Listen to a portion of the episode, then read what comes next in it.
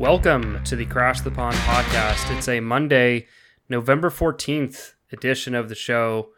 And Jake, just like how the holidays are slowly but surely coming upon us, uh, we're slowly but surely approaching a an inflection point in this duck season where we have to decide what we think about this team. Yeah, it's it's a hard point where there's no nuance left afterwards, right? Once we, once they hit the 20 game marks, it, it, it it's do or die. No changes can happen. Yeah, and I think that today is going to be kind of a, a business like feel to this show because we're really, I think the way things have gone in the last week, where the Ducks only played two games. Yeah, people feel people are upset. This this team has not won in regulation it through 15 mm-hmm. games. Things are not looking particularly great.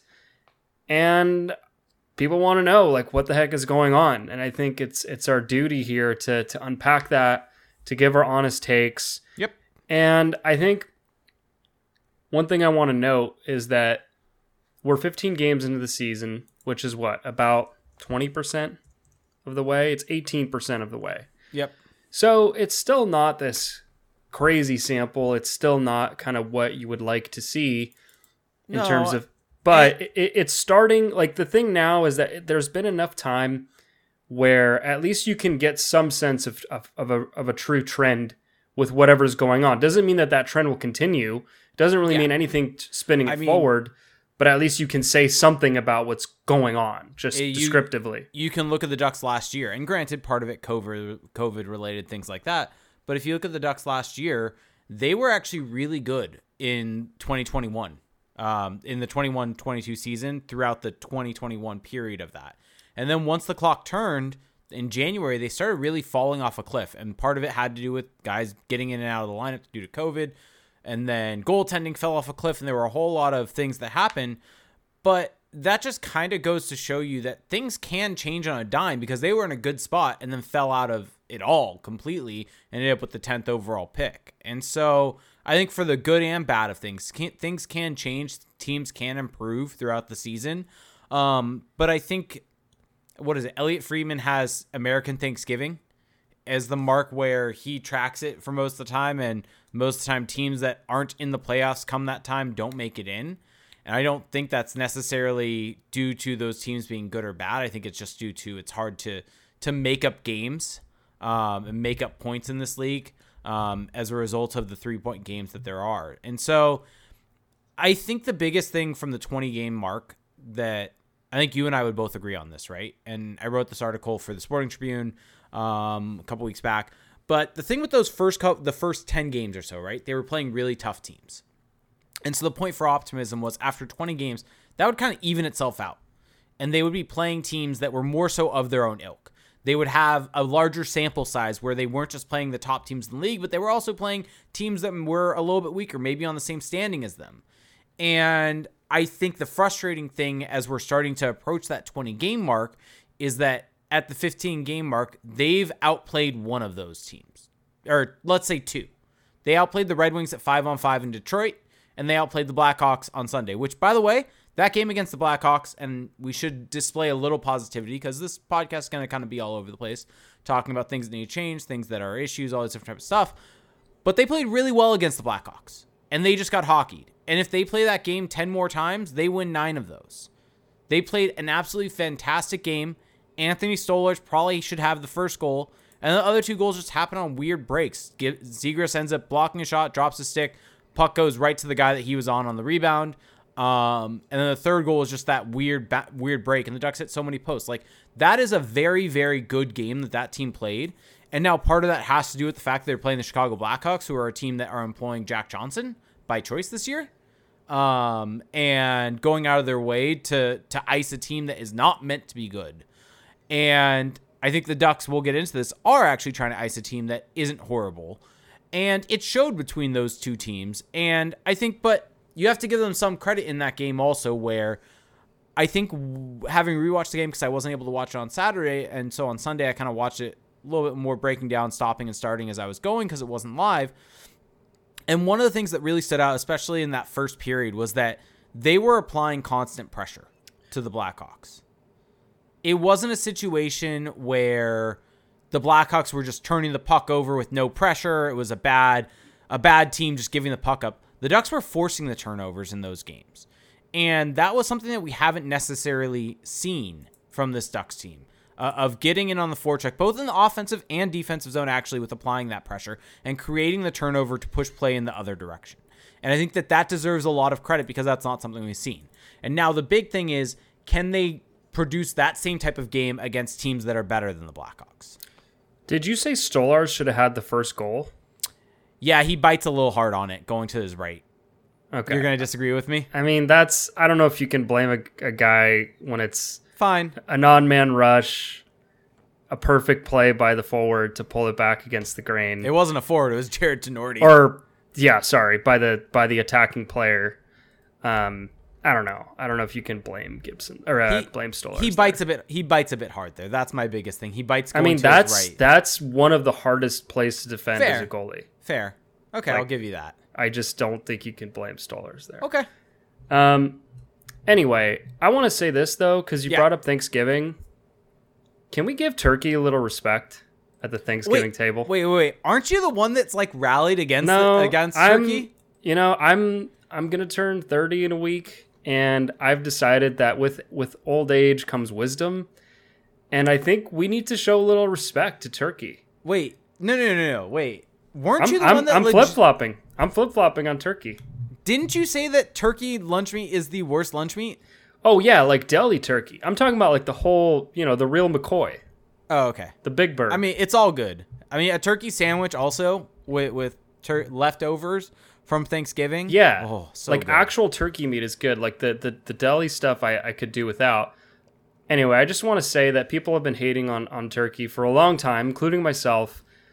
But it's a tradition. You know, it's fun. It's fun that we all get to do this together, indulge over this this this giant beast. And if you like something else, if you like something better, guess what? There's 364 other days of the year where you can eat that thing. You've got one day for turkey. Just enjoy it.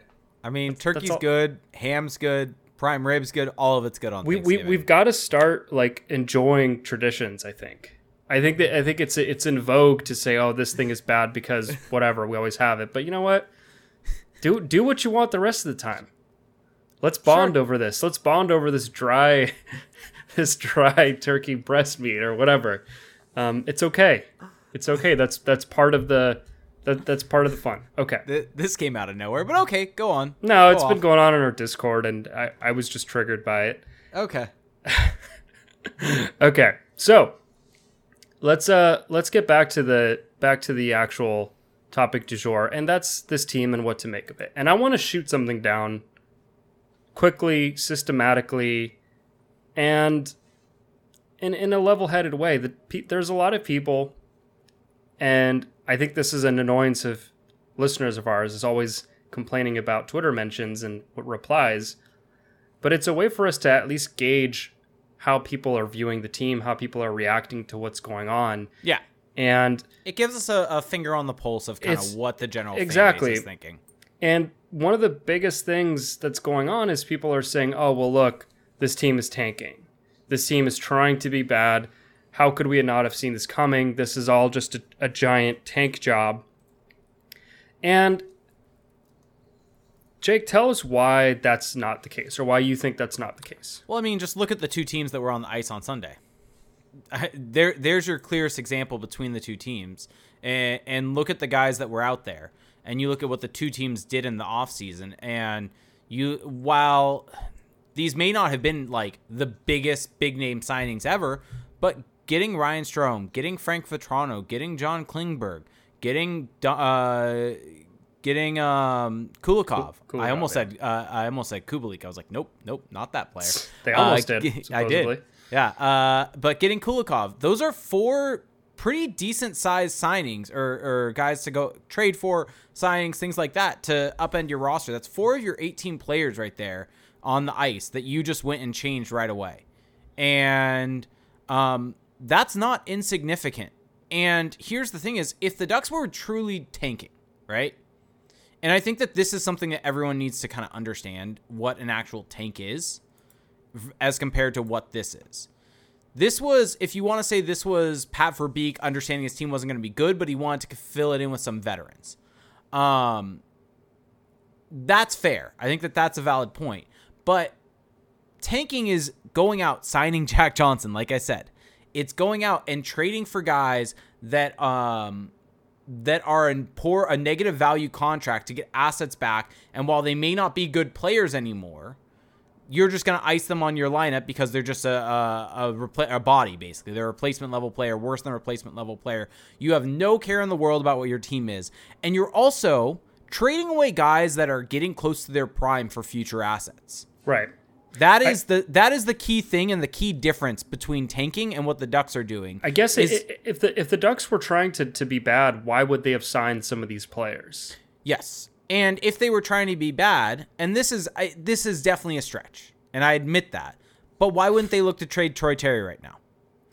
Because well, that is that is exactly what the Blackhawks did, signing yeah. or trading Alex DeBrincat. They traded Kirby Dach. Like they're understanding, they're going for Bedard, building around that window. If the Ducks were in that mode, they would be looking to trade those types of guys and build around the. That's a teardown. That that's that's a full teardown. Is if you're if Fair. you're tra- if you're yes no no I'm agreeing with you. Like yes. if you're trading T- Troy Terry, if maybe you're moving on from some other of the younger the young veterans we'll call them, then yeah, it, it shows that you're really starting over. I mean mm-hmm. the the the Blackhawks moved on from Kirby Dach, who was a third overall pick not too long ago. Same and, same draft as Trevor Zegras, twenty one. Right and you know different circumstance. The point though is that they fully bought into this this kind of future window. Whereas the ducks if they really thought that that's where they were or, or where they are sorry then it doesn't make sense for me to bring in especially a guy like let's say a Strome and I know they had to spend money, but bring in a Strome, a Vatrano, a, a Kulikov, because these are all slots that they could have conceivably filled with younger guys or AHL guys. Like they didn't have to bring in this level of talent. They could have just said, okay, we're going to be bad and we're going to see what we have in our in our system. Instead, though, like by bringing in a Klingberg, by bringing in a Kulikov, you are pushing up the floor of what your team can be. And mm-hmm. right now, that's kind of a, a tough well, take to, to, to stand on, but that's the truth. And we saw that with projection models, right? Even the projection models did not have the Ducks in the basement. They had the Ducks kind of in the 84, 85 point range. And the Ducks currently, I think, are on pace for like 50 some odd, 60 some odd points. Like this is way worse than any sort of model, any sort of things had them projected.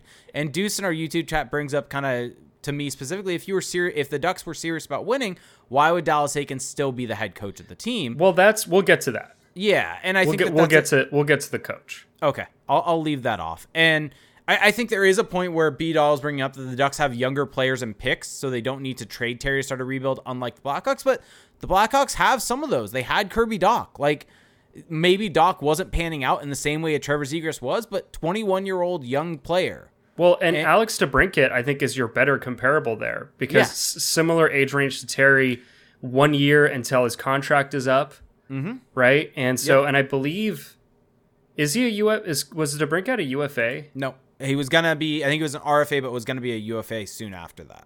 Yeah, and so with with Terry, it's kind of similar. Like if you really wanted to tear it down, that's kind of like you're selling a guy at peak value, mm-hmm. and so. I and, just don't. And to be clear, I don't mm-hmm. think the Ducks should trade Troy, Troy Terry. Well, That's not, that we, is we not, can we can get to that too.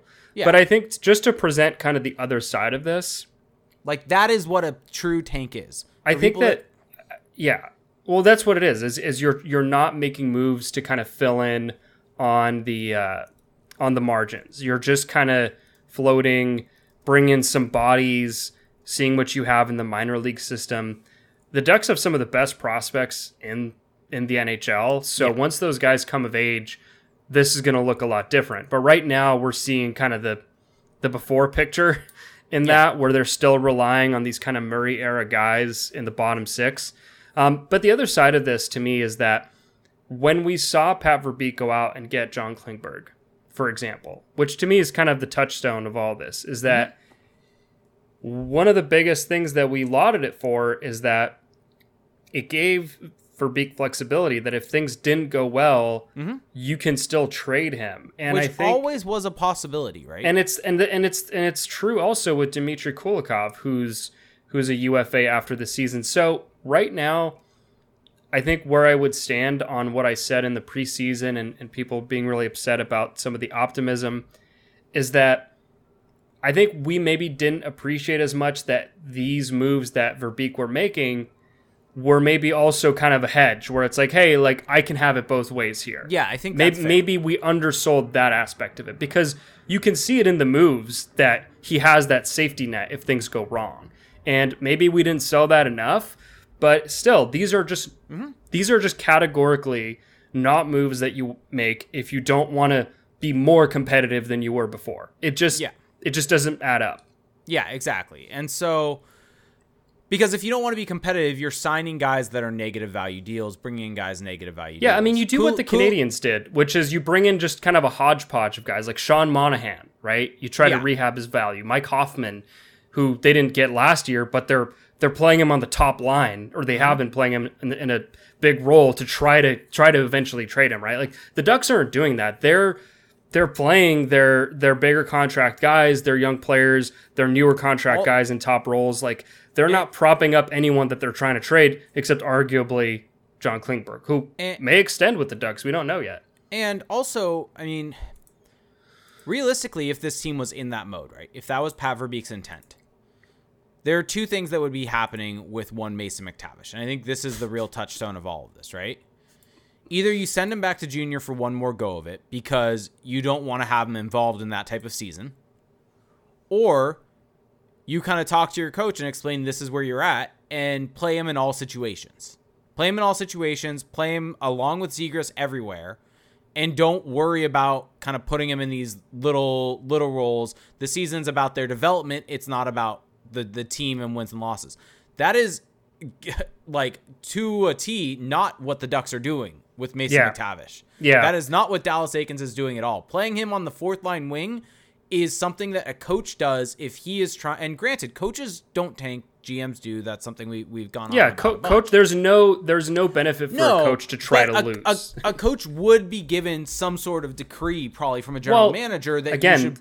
the comp is going to keep coming up. But the, look at Martin St. Louis, right? Yeah. He knows this season's about development, coaching yes. in that way. So you play a guy in a more elevated role, whereas a coach that's trying to win and has this young guy on his roster he plays him in these roles because he doesn't trust him yet because he is 19 years old. And, and, so he's playing him on fourth line ring with fourth line wing with Glenn Gawdin and, and Leeson. And, and those are not those are not situations that are indicative of a team that's trying to be bad. I think that yeah. I think that honestly though that maybe can make people some people even more angry because they're unintentionally bad right now. Well, yeah, um, and I think that that's I think the McTavish point is a good one because if if the Ducks were truly, and I think honestly, tanking is the wrong way to look at it sometimes. I think that what you look at what the quote unquote tanking teams do is they're developing their younger players, they're playing them in elevated roles, and they're trying to recoup value for for veterans that they've mm-hmm. taken on or that they've had hanging around. And the Ducks aren't doing any of that because, like you said, Mason McTavish is playing like Mason McTavish is barely in this lineup right now. He's playing less than 10 minutes some nights. He's playing on the fourth line with guys who don't do anything for his skill set. Like he's a natural center and Glenn Gawdin, who is a career AHLer, is playing center over him on the same line. Like yeah. Like imagine that. Imagine you have one of the best prospects this franchise has had in years, which is saying a lot because they've had a lot of great ones, mm-hmm. and he looks every bit the NHL ready when you give him the opportunity. And not only do you play him on the fourth line, but you also don't play him at his natural position in favor of a career AHLer. Like that's why again, if the Ducks were truly trying to retool and develop then this would be a failed job at it because yeah. McTavish would be playing in, in the top six and they would be yeah. living with whatever kind of hiccups he's having as a 19 year old. Yep. And, and so I think kind of that turns the conversation though of this is where they are though now. There's no we're 15 games in. They are where they are at this point, whether it was an intentional tank like some people want to say or it's what you and I are saying, which is I think what you and I view as kind of the more rational I think they're trying to win. yeah. But and failing at it. where do they go from here? And I think that that is the the big point. Last week we really tried to say how do you fix the Ducks, But where do they go from here as a team this season? Because we talked about it, right? Once you hit the 20 game mark, that's when things kind of start going downhill.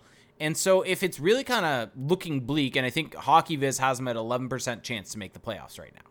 Something yeah, as lines. of this weekend, which yeah. it probably went down after so after Sunday's where, loss. What should they do? Where do they go? And I think the biggest thing is uh, Deuce Deuce mentioned this in our YouTube chat, but Verbeek needs Eakins to prioritize development over trying to win games now. Well, and I, I think get, that yeah, I think with the roster that they have, you can kind of you can kind of do both, right? Because once you f- start focusing on those development and you stop caring so much about playing the guys that and I that Dallas Eakins views as critical to win games, the team is going to end up being better and playing better as a result of that. Playing Mason McTavish as your second line center is going to be better. Calling up a uh, a Jacob Perreault or Brayden Tracey to see what you have is going to be better than probably what they have now. There was actually I mention this almost every week now because the PDOcast is just on a complete burner right now in a good way. Um, but Jack Han on there had said, and they they mentioned this a bunch, but so many NHL coaches get stuck in their way of mm. playing these bad players, but because they know what they are, and they aren't willing to give younger players a chance because they could be bad. Yeah, it's but like you'd, ne- you'd, you'd rather play the guy that you know is bad versus a guy who could be bad. Yeah, which is so, just such an odd. But I mean, that's not how they're exactly thinking about it. But that's that's that that is, that is what it comes down to, though, is yeah. that they're playing these safe players that are in their head are not going to make up make these bad chances or give up these bad chances against things like that, and they're going to be these more safe players and doing that over playing these guys that might be a little bit more high risk that might give up bigger chances against but they're going to develop they're going to get you plays going the other way and going to play in a way that is going to help you in the long term well, so before we go on the where we go from here, though, I'd be curious to know like who are those guys though on this on this team right now? Like who are the safe players that are being propped up by Eakins? Because to me, like honestly, the guy that comes to mind is Ryan Strome. Like I think Ryan Strome, yeah. and I can't totally blame Eakins because the team just made a you know a, a significant commitment to him and lauded his leadership and all of that, and he was brought in, I think, to be the two C but it's just not working out for whatever reason and they're just kind of refusing to try anything else. Like he he's been penciled in to that second center spot second line center spot and it just they're not budging on it and uh, i think that's your example because outside of that like in the bottom six yeah there's a lot of guys that are safe and that we know are not really the best but there aren't really alternatives outside of guys in the minors who you know like that's not really on the coach to kind of seek that out at that point. So to me, Ryan Strome is, and I hate to like pin it on him because I'm not saying he's a scapegoat. It's just he's representative, I think, of what's going well, wrong. Where I it's like Eakins is just refusing to to budge on something that's just not working. I think both him and Vatrano. You right? could even say Lundestrom if you wanted to. Well, I think it's just the the misunderstanding of what you have on your roster in terms of outside of the top line, and even with that top line, a misunderstanding of how to put that together. Yeah. Um, and, I mean, they, just, they they did send down Pavel Regenda for reasons unknown. Yeah, and now he's back up and he's playing great. And he's and, scoring goals. And, and, maybe Pavel Regenda can be the motor to get Strome and Vatrano going because that is kind of his game is getting in, getting the puck, causing havoc. Not completely along the lines of Ondrej Kase, but that's someone that kind of comes to mind for me. A little bit of a bigger player, but in that same kind of ilk of this Energizer Bunny for that line.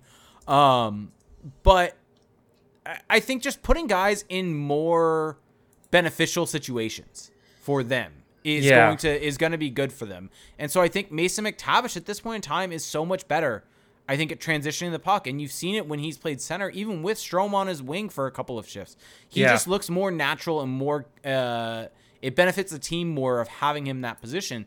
And if you put him in that second um, second line center, it just sets things up more. If you have Zegras, McTavish, Strome, Lundestrom, like that yeah. just sets up the lineup so much more. Yeah, I, I, think that with with Ryan Strome, he's just not really a, a true playmaker. He's more no. of like he's he's more of like a winger playing center, where he can make those small plays, those little plays along the wall and in the middle to kind of just keep things going. He's a good winger. But but he's not going to actually be the one driving the play. Yeah. And that's kind of problematic when your wingers are Frank Vatrano, who's kind of the same thing. Like he's mm-hmm. more of a play finisher than a play initiator. And, you know, Mason McTavish kind of playing in an unnatural spot, or even Pavel Regenda, who's just not really a true playmaker. It- It's just tough for him. So I'm not trying to say that Ryan Strome has been bad in the sense that he's been given every opportunity or the best opportunity and he's failed. It's just that it, the way they have it set up with him right now, it's just not working. And I think if you just flipped it around where he's either on the wing or playing on third line center and you have McTavish up there, at least find out what you have there. But to your question though, of where we go from here, I still think that it all depends. We still need to see more to really say, okay, is it time to reconsider where this team is at? Well, I- um, but I, I- but I but I will say this though. Yeah. I will say this. Before you do anything drastic, before you decide, okay, we're not as close as we thought we were, or whatever, something big like that, especially i- if things continue specifically in this way, where the Ducks look lost at five on five, don't do anything drastic before you change coaches. Because I just don't trust that this collection of players is this bad. I, I honestly think that some guys have not performed up to par, but also they're just not Well- being managed as well as they could be. you look at um I guess I've been told my mic is a little low. I'll try to fix that once I'm done with this point. But you look at the guys that have left the Ducks, right? You look at Rickard Rakell, you look at Hampus Lindholm, Josh Manson even to an extent. But sure these guys are really talented guys, but you can throw Josh Mahura in there, right? Their isolated individual metrics are better than when they were with the Ducks. And while part of that, sure, their the isolation is not perfect. The, Yeah, the, the, like, chicken or the egg. yeah, the environment does come into play. A large part of that environment is the coach because you're playing within a system that is put in by the coach. And I think it's very telling that once these guys leave the Ducks, their numbers significantly improve. Yeah, And I think that that's telling about what the coaching staff has done. And that's, I think, to your point, I think before any drastic move, which is kind of what we were briefly talking about earlier about like what a true tank is with Troy Terry and, and uh, shopping him around. I think before you even go down that route, you need to know what you have from this team with a different coach. I, I just don't think we can all really truly say that we know what this team is like because although I don't I don't love the comparison of oh look how these guys are doing on other teams, it does go to show that the environment that a player plays in is has such a big effect on how Yeah. they look. And it's really hard. It's chicken or the egg to me where it's like do this do the players make the system? Do the system make the players? Right? And of course it's kind of this it's kind of this Venn diagram or pie chart or whatever you want to use. And I think right now there's a lot of individual talent on this team. Like there's a lot of guys who have individual talent, but there's not really that kind of system to to prop them up. They don't have that foundation. Whereas like a Hampus Lindholm, he can come to Boston and they've targeted him because they know he's a glove-like fit into their into their system and they can get the most out of his particular skill set. Like I don't think that Hampus Lindholm became a better player in Boston. I just think that he's in a better situation. He's being utilized better. He's being optimized better. We, we talk about lineup optimi- optimization Yeah, but- but- all the time. But it's because it's not just because of how they like it's because of how they play it's Mm-hmm. because of the players he's surrounded by it, it, it's all of that. And that just like that's the thing is like i don't know if you put bruce cassidy as the coach of the ducks if hampus lindholm looks like he does in boston right now. Probably not. Well, Bruce Cassidy isn't the Boston coach either right now. well no but he built he built that system Yeah. over there. Yeah, like yeah, i don't fair. buy that jim montgomery came in Fair, and fair, just like redrew everything and reinvented the wheel um, so I'm sa- I'm just saying like if you put a great NHL coach behind Yeah. the bench right now, I don't know like and Hampus Hampus was still there or was still on the team.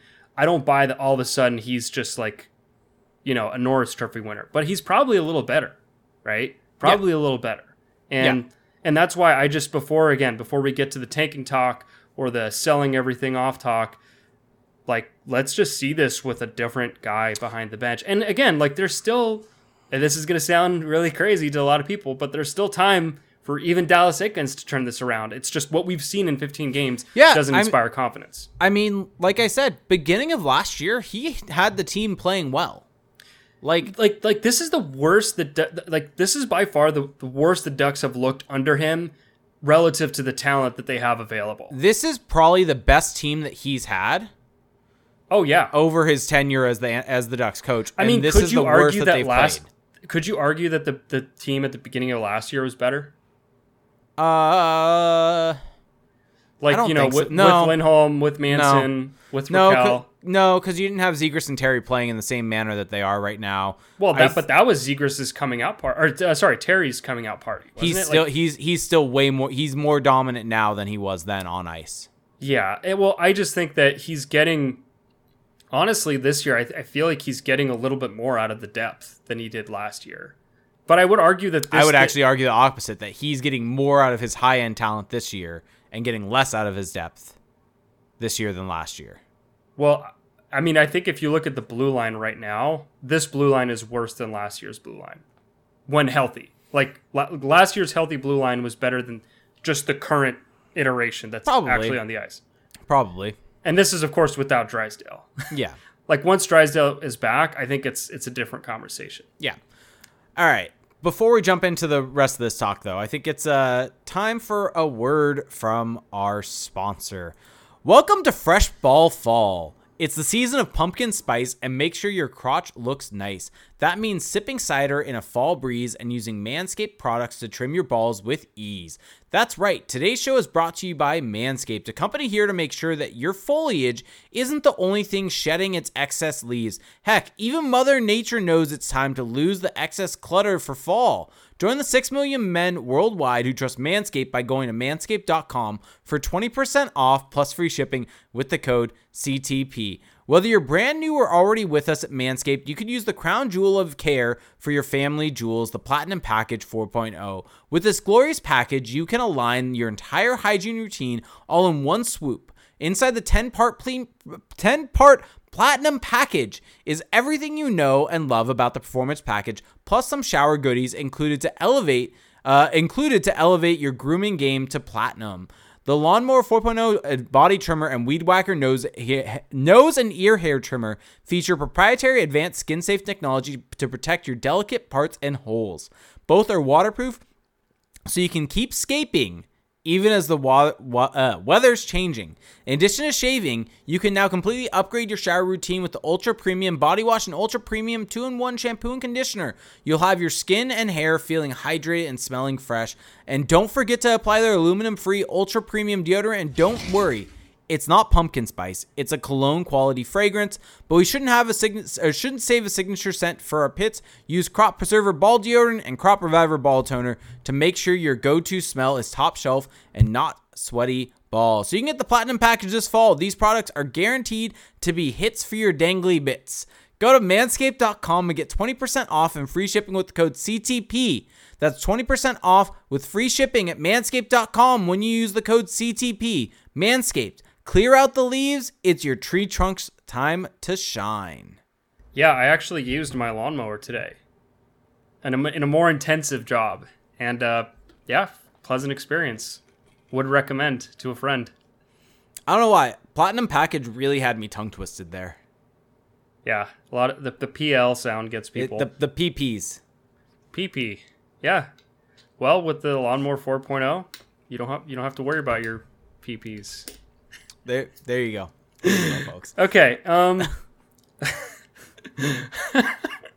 let's uh, let's move forward here. Always looking forward, never backward. In regards to this team, and um, I think we kind of covered a lot of it though, like where we go from here. Yeah, I, I, I, I, just I'm not ready to go okay, I mean, now, now you got to do scorched earth. You got to. And, and, how many episodes do we have to talk about how you can fix the lineup? It's just there haven't been enough. There have been changes to the lineup. I, I think that's one thing. I think it was on the the later rivals. Well, I think Connor, I think, Connor Connor pointed this out that probably if you look back at the lineups for every game, there's changes in each one, but there are all these minor changes. There's no actual like big change. Well, okay, there is that, there is a big change. The big change is that I think uh, Dallas Eakins has finally realized that Troy Terry and Trevor Zegras should play together. Fair, true, but I, I think a, they played a, together all week. Yeah, and I think the big change that they should make, and this is honestly where this all started on Twitter yesterday, is me pointing this out. I don't know what Rocco Grimaldi, what more he has to do to earn a contract. Well, it's not about him. Like, just plainly, it's not about him. That this bottom six, the Ducks, for whatever reason, are are committed to it. Like Max Jones, he's on a two year deal. He's he missed all of last year. They want to see what he has, what they have in him. Jakob Silfverberg, he's getting paid over five million dollars for for another year after this. They're not like he's not going anywhere. Isac Lundestrom had 16 goals last year. Um, you can keep going. Like it's just these guys that they're committed to, rightly or wrongly. That's why Rocco Grimaldi isn't getting any play. Well, yeah, Now- he has he has 15 points by the way in 12 games, and I think this doesn't include yesterday's game where he had two points, and he has 43 shots on goal in those games. Like this is a guy where if you want to make your team better, he is a guy that would instantly improve that bottom six. Well, we we we we hypothesize so. We we don't actually know. True, fair, fair. Um, like, but yeah, I agree with you. Like, give him a give him a shot. I just think that the the reason, like the the kind of boring reason, is just that they have a bunch of guys that they're committed to, and they don't seem to be in a hurry to kind of uh, to move on from them. And again, like we we keep saying it, it's 15 games. It's not quite time to to cut the cord on anything yet, except you know certain like actual lineup combinations. But in terms of players, I don't think you want to write anyone off yet if you're the actual team. From our perspective, outside looking in, I think we can both agree that there's changes that could easily be made in that bottom six that would benefit the team. Like, you know, what is Brett Leason bringing to the table exactly? yeah, I don't understand. But outs, outside of um, outside of being six foot four, what exactly does he bring to this well, team? How bad does the decision to play Nathan Beaulieu so much look? And now, granted, Chicago Blackhawks, but how bad does that decision look when you have two career AHLers so far in Colton White and Austin Strand come in and look better than Shattenkirk Beaulieu as a pairing did? Yeah, I, I think that's an interesting point, and we can kind of stick on the positive aspect of it, which is that you know Austin Strand came up and and looked good in his limited action and gave the Ducks a little bit of a different look on that third pairing. And Colton White pretty much I was impressed. I was really impressed by him in that game. Yeah, Colton White, whoever he plays with, whatever pairing he plays on, just tends to do better, tends to control play. And, you know, I don't want to say that Kevin Shattenkirk is fully done, you know, that he's fully cooked through. Uh, but it's His five on five decision making is just not good. I think it was although like to in his defense, his numbers are good playing with Colton White. Yeah, So- but I, I think it was against in the game against the Wild when when he got hurt and, and ended up being taken out of the game. But he had a pinch that led to a two on one against, and it was just such a bad timing. just- all three all three forwards were down low in the zone. He pitches up the pinches up the board, and it leads to two on one against. And it's like you can't blame the center or a winger for not being back covering him because they're all down low. You just have to be able to um, make that adjustment and identify. And then I mean, hell, uh, Beaulieu getting in a fight when the Ducks have a two uh, two on one potential three on one going the other way. Yeah, and well, the thing is, like, you know, people were defending him, saying, "Oh, well, look, he's what is he? What do you want him to do?" Like, he's done this Don't multiple. fight? He's done this multiple times now this season. Like, the it, Ve- the Vegas game they had complete control early in the early in the game, consistent offensive zone pressure, and then he gets in a fight, against San Jose, or am I just like something like that, something Yeah. like that. But yeah, against Vegas they had consistent zone pressure to start the game, and he gets in a fight, and then not saying that's the reason for or against, but that definitely eats up your momentum when you're Well, controlling play. I, I just, I just think it's it's symptomatic of a larger issue with him, which is that his on ice awareness. It's either bad or he doesn't have the tools to execute on what he's seeing, and Yeah. I think with Colton White, we've at least seen seen some positive, and the Ducks desperately need to get something out of that third pairing.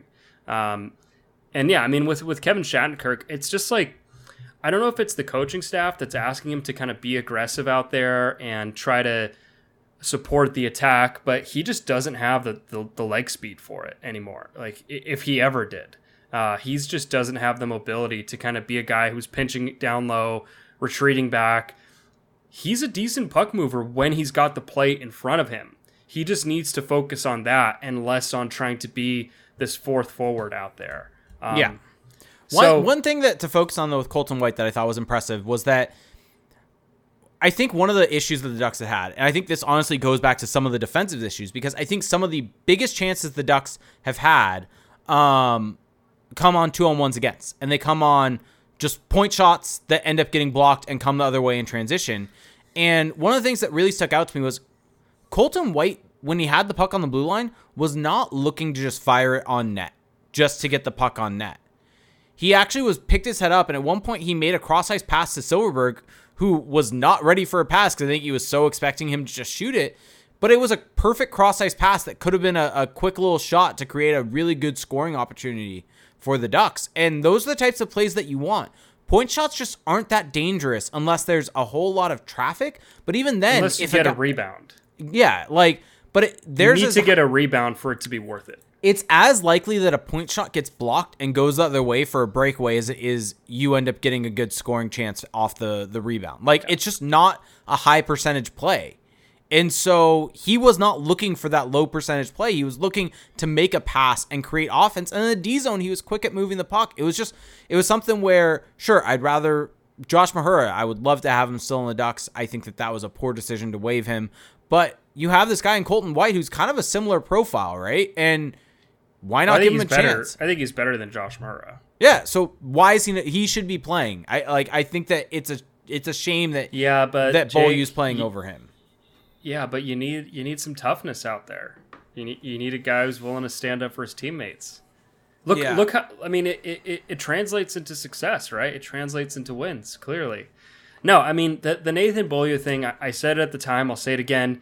Terrible idea to sign him. Like don't even give your coach the option, Yeah. opportunity to play one of the worst, statistically worst defensemen in the NHL. Like, okay, maybe there's a team out there where you put Nathan Beaulieu on that team and he looks good. Maybe if you put him on Boston or Florida, but it sure as hell was not going to happen with these Anaheim Ducks with that man behind the bench. It just wasn't going to happen. Uh, Yep. So, very odd decision. I mean, like I was texting you this today, but I think, like, I think that some of Pat Verbeek's moves on the fringes have not helped this team. Like Yeah. Bo- Beaulieu, Mahura. I mean, I think Not signing Sonny Milano, who in I think Washington not has- signing Sonny Milano in hindsight still makes no sense to me because they have the cap space. Um, they need forward just playmaking. Like that's one of the biggest issues with this lineup is that there just aren't enough guys who can create offense. Uh, so it's just like a perplexing decision. Why I mean, if happened. if Sonny Milano was a third liner on this team, the bottom six looks a whole lot better. yeah, exactly. Like you, you just have more flexibility in, in designing the lineup. Yeah, and, and so and he honestly was one of the Ducks' better defensive players last season, and so I just think there's a whole lot that has to be re. The way that the game is viewed by the coaching staff needs to be rethought. I But think that's special. but that's a big problem, right? yeah, like Yep. like that that's that's the critical issue with this this coaching staff particularly everything we've seen from Dallas Eakins is that these issues that we're describing right now they've uh, been there for years. they've these aren't new it's just now they're they're looking worse because Well- he he has pieces at his disposal that that he could turn things around with but he's just getting lost in the sauce Yeah, and, and to that point, right? What was a lot of the conversation last year about with the Ducks? Just a, a global conversation was, oh man, look at how the Ducks power play improved. Right? oh god here we go Well, no, but it's it's a valid point, right? Of look at how the the Ducks uh look at how the Ducks were on the power play last year because they had scored goals. But if you looked at the process, the power play between uh the 20 2020 2021 season and then last season didn't really actually improve that much from a shot a quality generation uh perspective. It actually, I believe, let me see. Oh, this 5 on 5. Let me change that to power play, but I think it actually got worse between the two yeah seasons. well it, it just stayed about the same like it No, it went from 6.56 when they had the historically bad power play from a goal perspective down to oh you're 5. talking about goals Uh, no, I'm talking expected goals. It went from No. 6.56 the year that it was garbage and they had 2.97 goals for. And last year it was actually worse at 5.77 expected goals for. So it Yeah. dropped nearly a full expected goal for in terms of the quality that they were generating for on a per 60 basis. And so if you were to just kind of take a look at these numbers and try to analyze what's happening, you would be able to see, oh crap, even though we're scoring goals, we're not exactly doing it by creating a bunch of quality chances for. We're kind of getting a little bit of puck luck going our way. We need to find a way to really generate chances. And they were getting the puck luck that they did not get two seasons ago. And this year it's kind of gone back. They they're up at the same level that they were in the 2020 2021 season 6.69 expected goals for per 60 and they're only generating 3.33 goals for per 60. And so that just kind of goes to show that the power play hasn't actually changed over the last three years. You have a new power play coach and it's maybe changed because system or personnel, things like that, systems are different a little bit. But the overall quality that they're consistently getting is not changing, even though the personnel's changed even though the coaching uh, the coaching staff has changed with new assistant coaches running the power play, and that just kind of goes to show the the issues that have plagued this team. They're not necessarily reflective on how to actually improve what's happening. Well, I, I think, think, that that's an issue. One thing that I will stand by is that Mm-hmm. I think that there are enough pieces, there's enough talent on this roster to have better to have a better outcome than what they've had through 15 games. Yes, I would agree. This this is not the worst 5 on 5 team in the like I don't think that on talent this is the worst 5 on 5 team in the NHL. That's what they've been. well, you, you look at the way 15 that they played against Chicago, right? They lapped Chicago. And, an- and that is a team who right now the Ducks by some models are worse than at 5 on 5. And Yeah. I think that just goes to show that when they're put against some of these teams that I think a lot of fans are kind of grouping them with now as as just these bottom feeders. They're better than they're better than those teams, mm-hmm. and significantly so. Now maybe if the Ducks had played in Chicago, they wouldn't have looked so dominant with that home ice advantage. But nevertheless, I think that it, it was so emphatic that you could. And again, they lost, so maybe hard harder a case to make. But it was so emphatic just in in the run of play that they're not as bad as kind of they've shown so far. I just don't I'm gonna be that. tomorrow's game is gonna be fascinating. I think because they're playing the Detroit Red Wings, which was a team that they It's a team that has not been good so far either. a team that has not been good at five on five, a team that the Ducks actually outplayed at five on five for significantly so for two of three periods, and then kind of took their foot off the gas and fell off a bit and had a bad third period when they were down and allowed the special teams goals against. And so I'm really curious to see how this game goes because realistically, this should be a team that the Ducks should be able to play well against. This is a team that's probably that's in that same kind of Yeah. territory as Chicago and they're not that great in their own zone. They don't like they have good players, but they they currently Yeah. haven't been able to put it together. The, the, the Derek Lalonde experiment is uh, not it's not, going, well so far. not going well. Yeah. Um, yeah, and I think that the, the the Red Wings to me, I was never that high on the Red Wings either in terms of like their offseason moves and, and people kind of crowning them preemptively. But I do think that on talent, that team is better than what it's shown too. They're they're in a similar boat to the Ducks, but but they're a team that the Ducks should be able to compete against and Yep. and at, and at least look good against. They're playing in Anaheim, which matters, you know, with that Mm-hmm. with that longer flight. So I'm kind of looking for a, a pretty strong Ducks performance, to be Yep. honest. Like that, that's a team where they should look the part. I think this is the last time that the reverse retro will be on home ice. Oh, okay, okay, man. I don't know about an orange jersey or you know the orange everything against a red team. That doesn't doesn't look quite. Well, that, it's a it's a white jersey. The Yeah. the orange pants are gonna be weird against the red pants. That's what I'm saying. Like, Yeah, no, orange I get what you're saying. The, the orange versus red is kind of. I don't know. I don't know how I feel about that, but Yeah. Has Regardless. Detroit has Detroit been playing in their reds this entire trip then?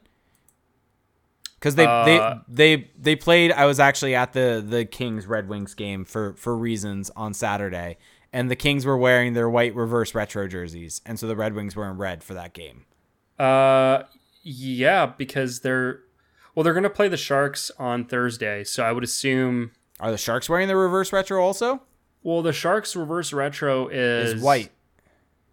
I can't even think of what it is right now. It's the uh, it's the uh, it's the Golden Seal one, and it's white. oh, that's right. Are the Sharks wearing the reverse retro on Thursday? Uh, you can look this up right now, but I would assume. I mean, If they are, you're you're gonna be weirdly right about. I mean, something they could like, also just they could also just they could also just be wearing a white jersey in that game. It could just be a jersey swap.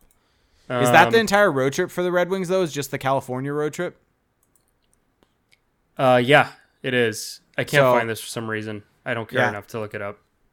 Uh, okay, but People hate find the orange pants. Look, it's fun for what it is. It, if this were a permanent look, I don't the Black Pants would be the way to go. Black, Black Pants would be the way to go. But like th- this whole program, like you, you're seeing it with other teams, it's meant to be kind of kind of out there, kind of silly, and on that scale, I think that these are these are just fine. Uh, no, the the Sharks are not wearing that in that game, but Um, they could just wear a white jersey. Yeah. Did you see what happened with uh, Vancouver and Boston the No, other night? let's hear it. So the uh, the so the, the the Bruins are wearing their. There's a lot of teams. Oh white, yes, I, yes, with, I did. I with saw white this. reverse retros for whatever reason. I saw this. And the Bruins was so dumb. The the Bruins were wearing their reverse retros in warm-ups, and the Canucks came out with their white away jerseys in warm-ups too. So it wasn't. I don't a know- ske- I- it wasn't a scheduled reverse retro game. I don't know what even happened with that. I don't The know Bru- what they the ended up Bruins the Bruins just wore the reverse retro. They went off warm-ups. script. It was just for warm ups. Oh, okay. They did it just in warm ups as like their warm up jersey, and then went back to the regular jersey for the game. Dang. I really wanted them to like. a white on white game. I really wanted them to. I don't know if like back in the day when I used to play like NHL, you know, NHL 12, NHL 14 online, and like you you get your play online and you get like randomly matched up with someone and they switch to white jerseys at the last second, and you don't want to quit out because you don't want to ruin your ranking, so you end up playing white jerseys against white jerseys. It's the worst. But it would have been pretty funny to see that happen in real life. Oh, Yep. Salem the Black Cat appears. Yep. Um, have you noticed? Uh, Mark Jaraba brings this up in our YouTube chat. Have you noticed how much the Ducks have been wearing the orange jersey? Uh, well, there has to be a maximum you can wear it, right, as a third jersey. I don't know. They didn't. They still haven't announced. Typically, they always announce a third jersey schedule. There's been no third jersey schedule announced this year. Yeah, I mean, I got some pushback for saying that the Ducks were having a subtle kind of rebrand, Thanks, Puck Empire.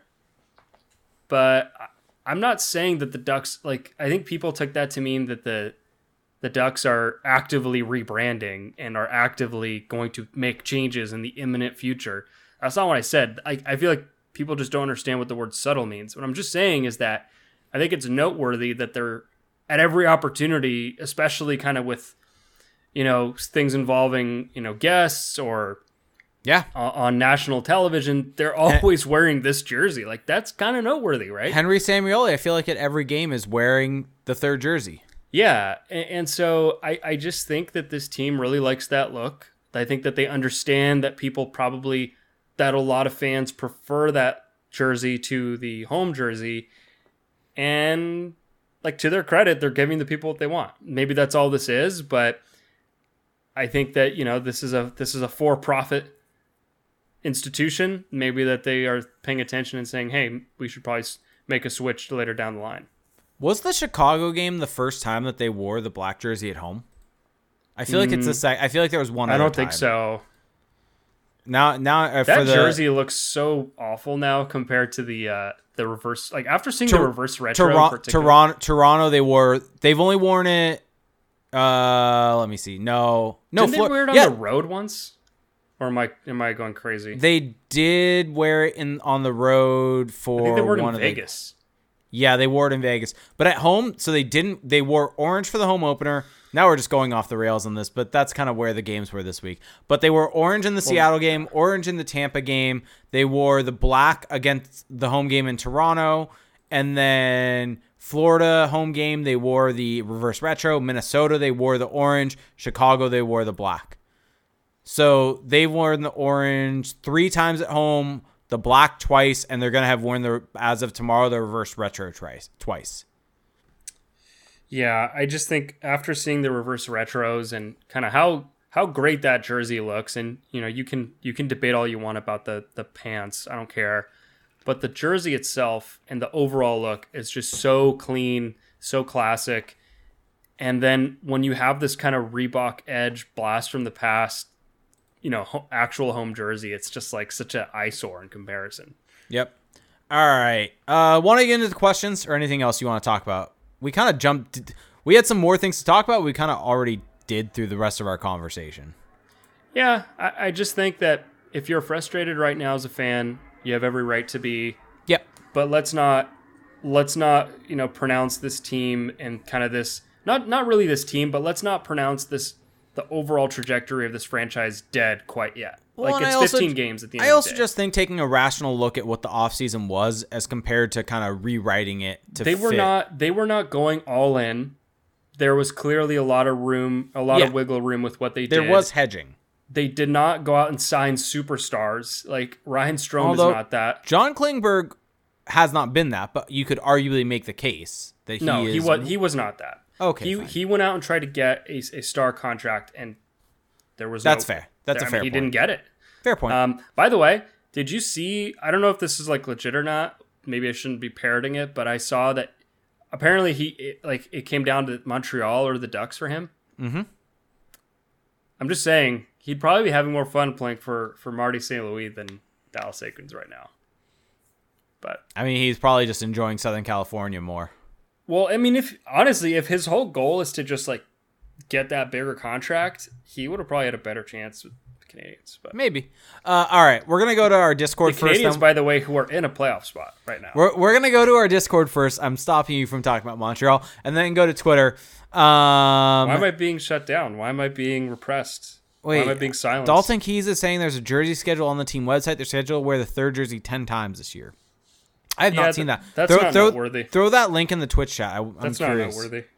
Well, I'm just curious. Uh, let's see. All right, D Frenzy said, "Do you think uh, this is what the Ducks team just is at this point? In other words, are we destined for mediocrity or worse this season, or can we shake off the early season struggle? Do you think we're a top three worst team in this league?" No, I don't think that. Like, we, I mean, if you've listened to the rest of this podcast by now, you would Yes. kind of anticipate. We've kind of answer. answered that already. They're not. They're not one of these worst teams yet. I don't think it's time to just give up all hope that, that they can be more than this. Yeah. Um. All right. Let's see this. Uh, uh, Green Bastard said, "Would you prefer the current jersey slash colors with the Mighty Ducks logo, or the Mighty Ducks jersey slash colors with the Web D?" Ooh, that's a fun one. Um, I think I would go with the latter. Eggplant and Jade. Eggplant Jade with the Web D. Yeah, Yeah, I wouldn't. I I would give me the Mighty Ducks logo with either with the current colors. Okay. Basically, just the orange jersey. Uh, Shake and Wing says, "Is Mintyukov gonna be better than Zellweger?" We haven't really given that much shout here. Mintyukov's had a crazy start to the season. I think there's a chance he's better than Zellweger because he's got more of the physical tools. Yep. And maybe that will bear out in a way that makes him more effective. I think regardless, it doesn't matter because the fact that they're both gonna be on this team. Yeah, like that's why as as much as people are d- are down about the the start, like the future is still bright for this team. Yeah. There- There's so much talent in the pipeline that it's going to be okay one way or another. Yep. D Frenzy also asks, what do you guys think the main problem is with the Ducks defensively? Is it a goaltending issue? Is it the defense in front of the goalies? Is it coaching slash systems? Is it maybe a combination of two or more of those factors? And is it fixable or do they need a personnel change? And he's uh, said these charts are super rough, which come from uh, Jay Fresh showing the Ducks goal saved above expected, where they're sitting at 29th in the league per top down hockey's model at negative 4.7 and 5v5 expected goals against, where they're giving up the most in the league at 3.41 expected goals against per 60 per top down hockey's model. Yeah, I mean their goaltending hasn't been awesome. Yep. Um, and you know, defensively, I think it's not just the blue line. It's not just the It's a five-man unit. It's not just the forwards. Like everything is just kind of not working at once. And yeah, it's a five man unit. Uh, I would argue it's a six man unit because the guy behind the bench has a lot to do with it. Uh, there's just not a lot of cohesion out there, and that's why they look so poor defensively. Yeah, and I think that it's a mix of everything. I think that the system that is allowing these chances is not giving up chances that Gibson is is good Well, at you're saving. also trusting Derek Grant to be your shutdown center. yeah, you're having Isac Lundestrom being your primary matchup guy against uh, Kirill Kaprizov for the Wild. That didn't go too well. se- seems like a good strategy. Yeah. Uh, Olafus Berserker said, "Was the quality of play against the Hawks on Sunday, regardless of outcome, a positive or negative development for this team?" Positive. Yeah, it's 100% positive. Um, it showed that they're not Certainly a bottom not a feeder. negative. It showed that they're not a bottom feeder. I think that's important. Um, all right, this comes from Ducks Juggernaut. This team just seems to be in disarray no matter the quality of opponent they face. I'm struggling to find positives outside of Zegras and Terry. Are there any hopes in your eyes uh, and through the metrics that the results will turn will begin to turn, or do the systems implemented by the coaching staff just not fit the roster and the results won't change until a change is made from higher up? I'm grasping at straws to find hope in these games, but most of the roster just seems to be struggling, even with things they should be good at, uh, like uh, Klingberg, Comtois, Strome, etc.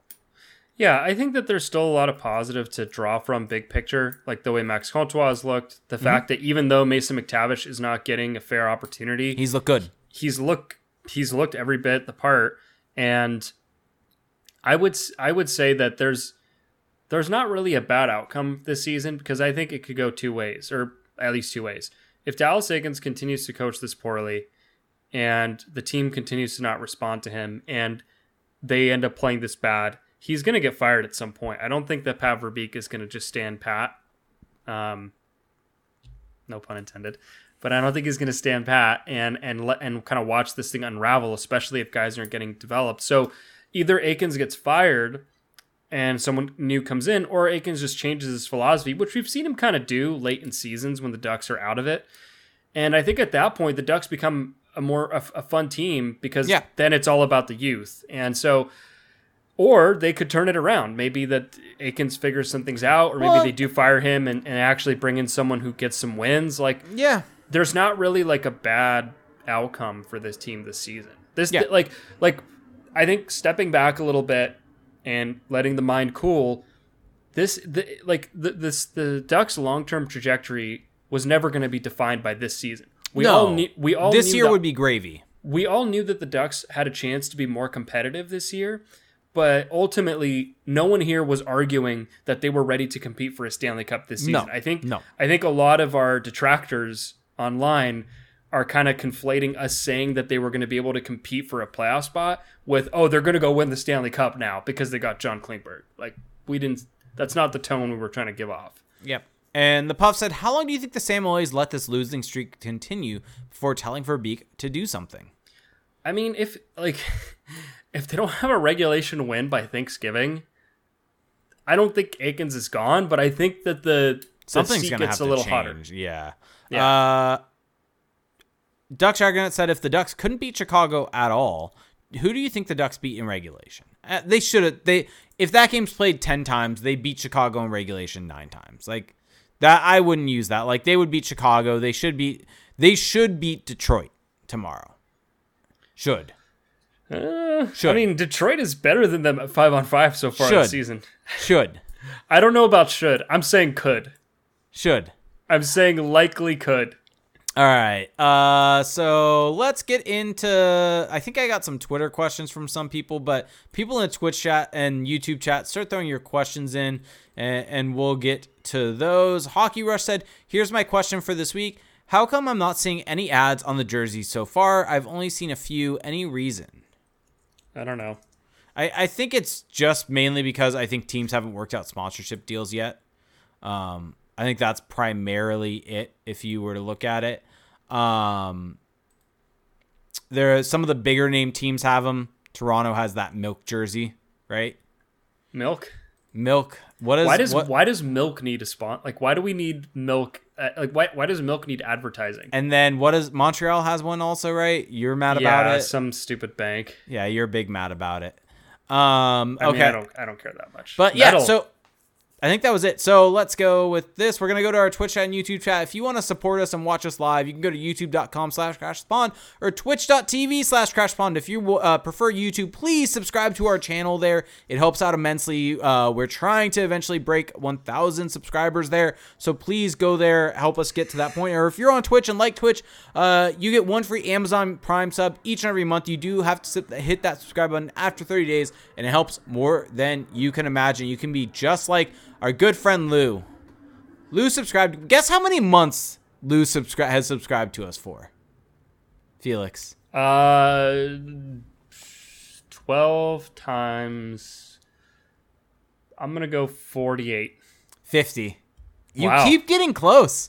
50 Yeah. months. Thank you, Lou. And our good friend Kempafu, Tony, you subbed for 34 months. So thank you guys. Thank you guys. so much for the long, long support. Yeah. Jamie Drysdale's old number. Yeah, there you go. By the Uh, way, I don't know if anyone's an NFL fan, but the Eagles might lose right now.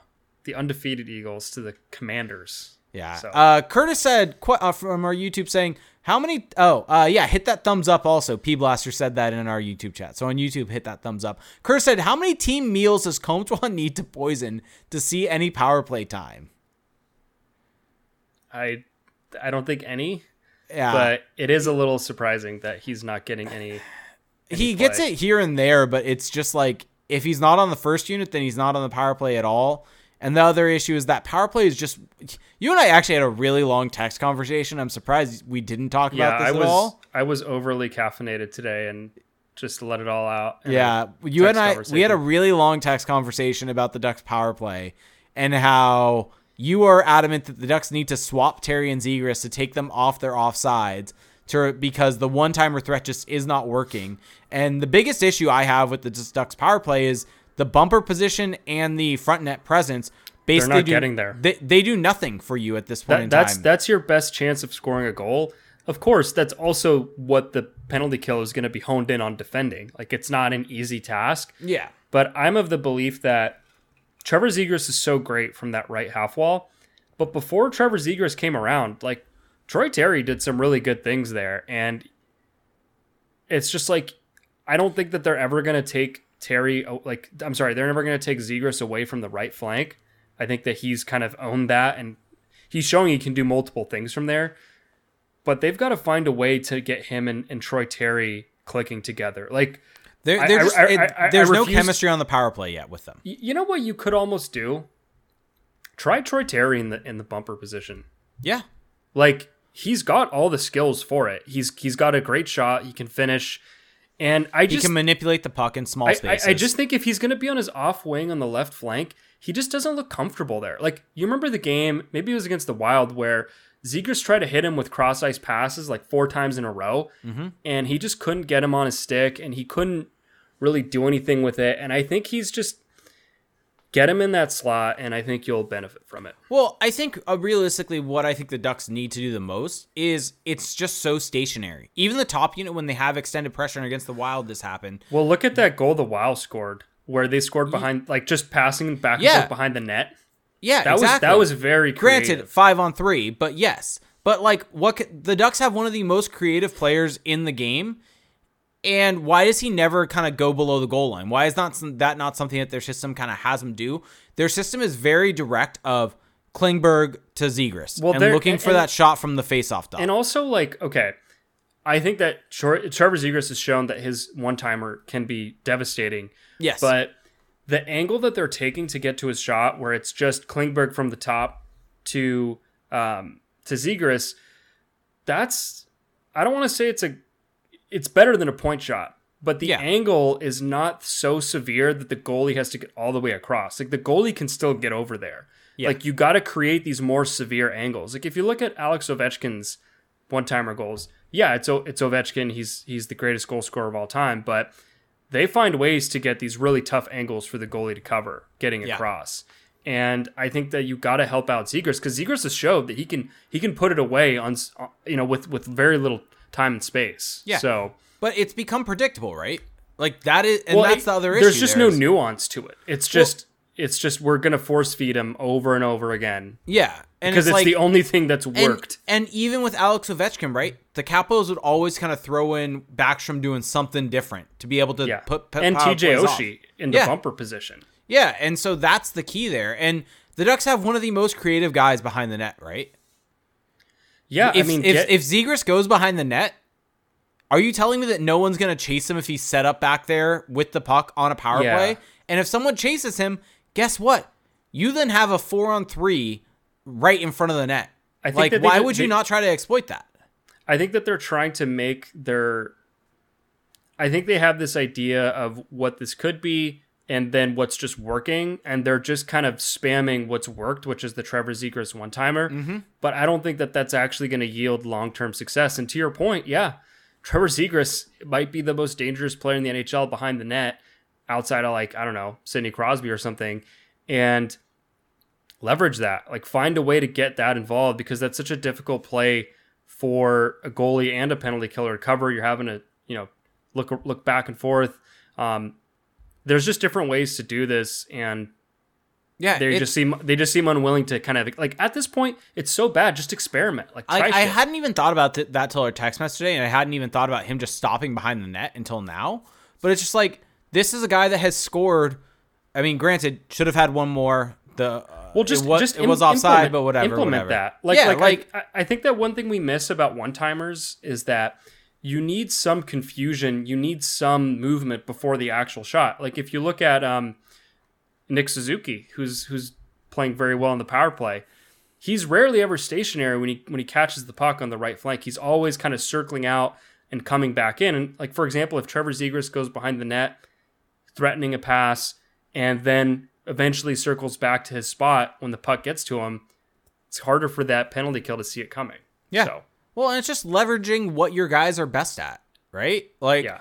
I, I just, just just have Trevor Zegras try the. We didn't even talk about Trevor Zegras' Michigan, by the yeah, way. Yeah, yeah, But it's just like right, like Trevor Zegras. Yes, he's done a great job at finding goals from that exact position. His one timer is never what he's going to be known for. It though. looks a little like, like when he scores, it looks great, but you can just there's something about his, it where you can just his sticks up in the ice for a good four or five seconds before the pass gets there. Like the, it's the way so the way he like releases, it, just doesn't look natural. Well, like, it's he'll- so uh, it, it it's the one thing that he does that he does not provide any deception on. Like you know Yeah. he's gonna shoot the one timer when it's coming because his sticks up in the air for a good couple of seconds. And Yeah, he's I one just of the don't most really- deceptive players in the game. I just don't think that that's where he's most dangerous. Where he's most dangerous is if you've got the penalty killers overcommitted to one side, he gets it in a shooting position and then he's got options. Like that's Yeah. what makes him the most dangerous. But I do want to point out that he did score a, a Michigan goal this Yeah, week. I was at that and game. and oh wow, I didn't even realize that. Yeah. And uh and people were mad that I said that this shows why the offside rule is broken and I didn't mean to say that it was the wrong result. Like yeah, by the letter of the law, he was offside, proper result. Oh, I still the- no, I still haven't seen that replay. They never showed it in the arena. But the whole point is just that like the offside on that play was so immaterial, it didn't affect the play. It didn't give the Ducks any sort of advantage. And I think having amazing moments like that waved off because of this thing that didn't matter is like that just seems like a like at this point something's got to change, right? yeah, I um, think the way that you do it is a set time limit, right? For when the offside ha- occurs, if it's within a minute, if it's past a minute, then you can say it, it didn't really materially affect anything because the the defending team should have been able to get the puck at that point and get it out. Yeah, at least Like just that can be some, a, just like a hard and fast like cutoff, a minute have, and that's have it. some kind of nuance to it as opposed to just black and white off or not. I think that something's got to change there. Yep. Um, all right, so let's see. Uh, Dalton Keys asked this: Aren't they getting? Are the Ducks getting close to setting the record for most games without a regulation win to start a season? What is the record? I don't know. The other day I looked this up, and the tough thing is, right, is that technically they have wins. You can look up the longest winless streak to start a season. Um, and that I think, let me find it really quickly. That's the 93 or sorry, 43 44 Rangers at 15. And but that was but that is pre OT Yeah, they they had ties shootouts. then. Mm-hmm. Yeah, they had ties, which is the issue. So I don't really know where that would go with the current setup. So if someone knows what that is, I haven't been able to do enough research. It's not easily available. It would take kind of scouring through the seasons. Yeah, like I know I know that we are our show is primarily focused on the process and the underlying stuff, but if this team just can't win at all in regulation, Yeah. like we may not care as much, but people in charge probably do. Oh, yeah. and things, and things um, will change. Let's see. We also got this question from Lewis said, "What's your top 3 cheap beer?" Oh, um, I'll say this. I'll just get out ahead of it. It's PBR is not in there. It's not in there for me either. PBR is is is terrible. Um, Do we That's what- consider Modelo cheap? So I'll say my like number one, like obviously cheap. I don't think I don't think Modelo is obviously cheap. In fact, a, a Modelo like twelve pack is not that cheap at all. I'm right now looking up how much It's it like is. it's like twenty something bucks. Total Wine and More has is at fourteen ninety nine. That's a good price for Modelo. Fourteen ninety nine for a twelve pack. Okay, my number one of the obviously cheap beers. So I'm changing the rules a little bit, but obviously cheap beers. Context dependent. Context dependent. Always, always. Context is king. Coors Light. Yeah, I would agree with that. if we're going, Light. to, yeah, Coors Light. Because like the the Pacificos, the Modelos, to me that's a tier above that. Eh, I put them in the same tier. If they are in the same tier, I'd put Modelo above it. Then Oh yeah, if it, if those guys are in the same tier, then then yes, you you have they're they're up there for me. But I'm putting uh I'm putting Coors Light number one just because I think it it fits it fits the spirit of what he's asking better. Um. Lou, Lou Lou was the one who asked the question. He's saying those are above this tier. So Okay. Yeah, I. I agree. Like I Okay, I, so I Coors correctly I correctly identified. Um. Number two. Oh God, it gets real rough. Um. I don't have a two or three. Were you Coors ever ro- were you ever a Rolling Rock guy? No, God no. that was a thing in, in, in college for me. People sure, really like. sure, sure. Um, you know Beck's is Beck's in this in this tier. Beck's is is like I- you could do worse than Beck's. Um, I'll have Bex there. Um, and then number three, I'm gonna go back to to where it all began to to the tried and true. Uh, one Miller Lite, please. the the OG podcast bit. It's it's not Busch beer. It's not natural light. It's not natural ice. It's not Foster's. Oh, Nat, natty's so bad. I would. You could not pay me to drink a natty at this point. no, in time me neither. Or a Keystone. Oh, you could not pay me to drink those. I no. Wow, Um, Lou is just trashing me right now. Wow. I mean, the only one is Coors. That's it. Coors Light's it. Church ninety one said, "Do you predict that Pavel Regenda has done enough to stay in the lineup, or will he be sent down soon?" Uh, I don't. I don't trust good them. I don't trust like rational decisions with him at this point. Yep. Pushhead two said, "If Dallas Eakins is indeed let go, who would you replace him with?" I don't know. Like I need to start thinking about that more.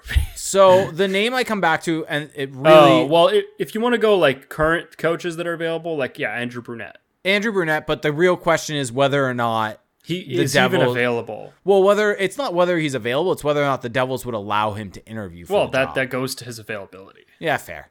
Okay. Uh, even Wilder Wing said, "Question: Is Regenda or Regenda? Wow, Yeah, just get it that. right. By the way, Reg- did you see the Ducks pulling out the uh, Regenda agenda? no, they did. They did. Really? Yeah, they did. They sure They, did. they're watching us. Uh, shout, mean- shout, shout out to the late arrival crew also for using that term. Yeah. Yeah, no, it's uh I'm glad it's making waves. Yeah. I'm glad. Troy Terry's very good. Uh, even Wilder Wing said, "Is Regenda available for the Calder? Does he make him uh, make himself a case uh, uh, if he produces uh, Wait, who? it, Regenda? He is eligible for the Calder. Does he make a case for himself? Who the heck is even up there in rookie scoring right now? uh, Matty Beniers?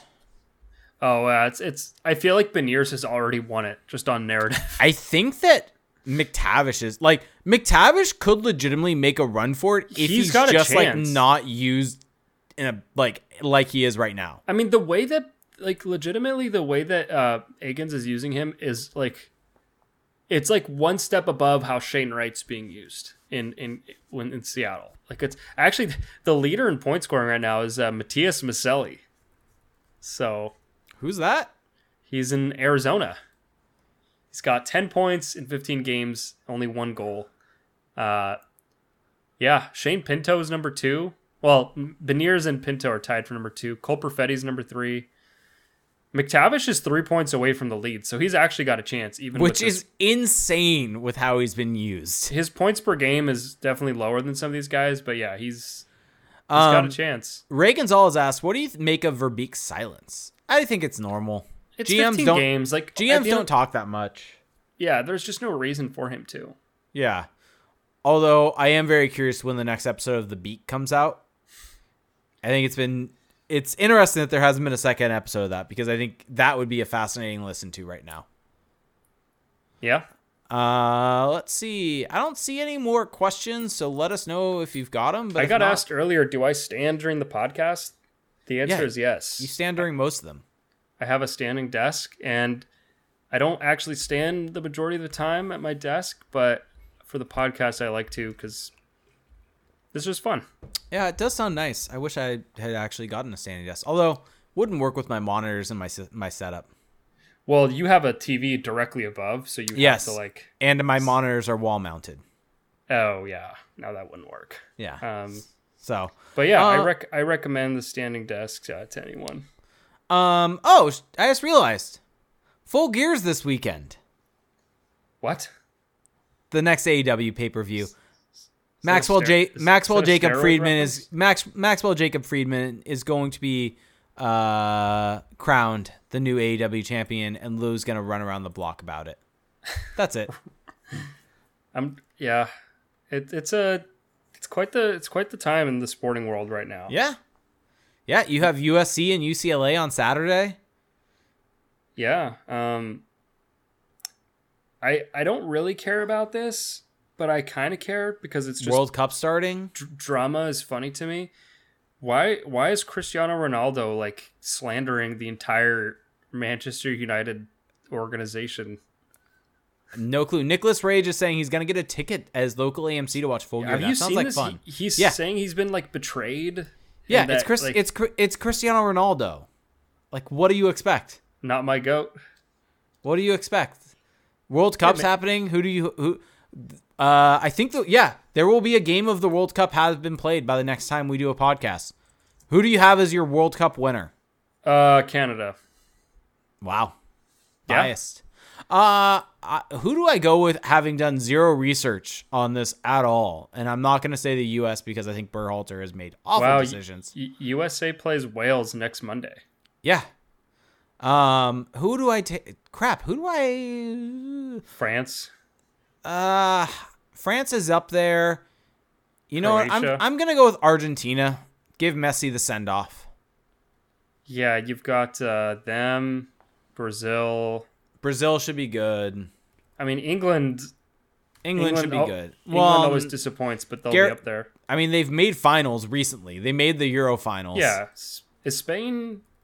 Where's Spain at right now? Or Germany? Let's see. I'm now going to 538 to see uh, who is most likely to win, and they don't have anything. So England, I don't know. Eng- England and USA being in the same group will be fun. Yes, and Wales also. Yeah, it's gonna be Yeah. Canada has Croatia and Belgium in their group, so that should that should go well. Yeah, they're they're in a tough spot. Belgium is Belgium's not as good as they used to be though. Chills, chills when Canada gets the World Cup under their belt. I mean, it would be really cool if they made the knockout round. Yeah, I mean, it's, Uh, let's see. Sports Illustrated has Brazil Germany in the final. Oh, Oh, wow. actually no. I have Den- I'm going to give I'm to go with Denmark. Give Christian Eriksen the respect that he deserves. didn't Denmark make like the, the semis in the Euro? uh something like that with Christian after Christian Eriksen died on the field? Wow, just had to had to bring that up. What? He was brought back to life. His heart stopped on the pitch Um, and he's playing again. Put res- put some respect on his name. uh, yeah, I don't know. This is this is it's just so weird to have a World Cup in this time of year. Lewis, get out of here saying he he's a United legend. He is a Tottenham legend. Stop. Um, Um, yeah, Yeah, wild. World Cup going on. Wrestling pay per views. Hockey's in full swing. anything to distract NFL, me from the, the Golden college State foot- Warriors. College potentially being bad. football. The college football playoffs are coming up soon. It's going to be fun. Yeah, there's a lot going on. Yeah. Th- There's a lot. So if you're if you're down and out about the the Ducks, well, there's plenty to distract you. Sure. There you go. Hey, I mean, I've said this. I, I said this on the late arrivals pod. Well, technically the stream, but if you're if you're a Ducks fan who's looking for a little more excitement on the ice, Stop. Uh, the Stop. Montreal Canadiens are the best show in town right now. They are the best. They are the most exciting team in the league, and I I genuinely believe that. Stop. All right. Okay. Let's wrap this thing What's up. What's there to stop about? Let's this- wrap this thing up. Okay. Um yeah, Tybalt if uh if Wembanyama went if if the Warriors get Wembanyama out of the season, I will be I mean, it'll have been worth it. Okay. Um, thanks for listening, everyone. And uh, if you want to help us keep this thing going, if you want to support the show, there's a few different ways that you can do that. The number one way, check out our Patreon, patreon.com slash crash the pond. For a dollar a month, you can join our patrons only Discord. It's a great community. Honestly, it's worth it. Um, and for $5 a month, you get access to two bonus episodes. You can also leave us a rating and a review on Apple Podcasts. Um, and if you leave us a review, we will read it on the show. Uh, you can find us on Spotify. We're also on YouTube. Make sure to subscribe there and uh, turn on your notifications. Check out our website, crashthepond.com. And uh, check out the Sporting Tribune. We've got articles going up there thesportingtribune.com. Uh, find us on Twitter at Felix underscore Sicard and at Reindeer Games 91. That's Jake's handle. Follow us there uh, to get all the content. And we will talk to you next week. Have a good one. Bye.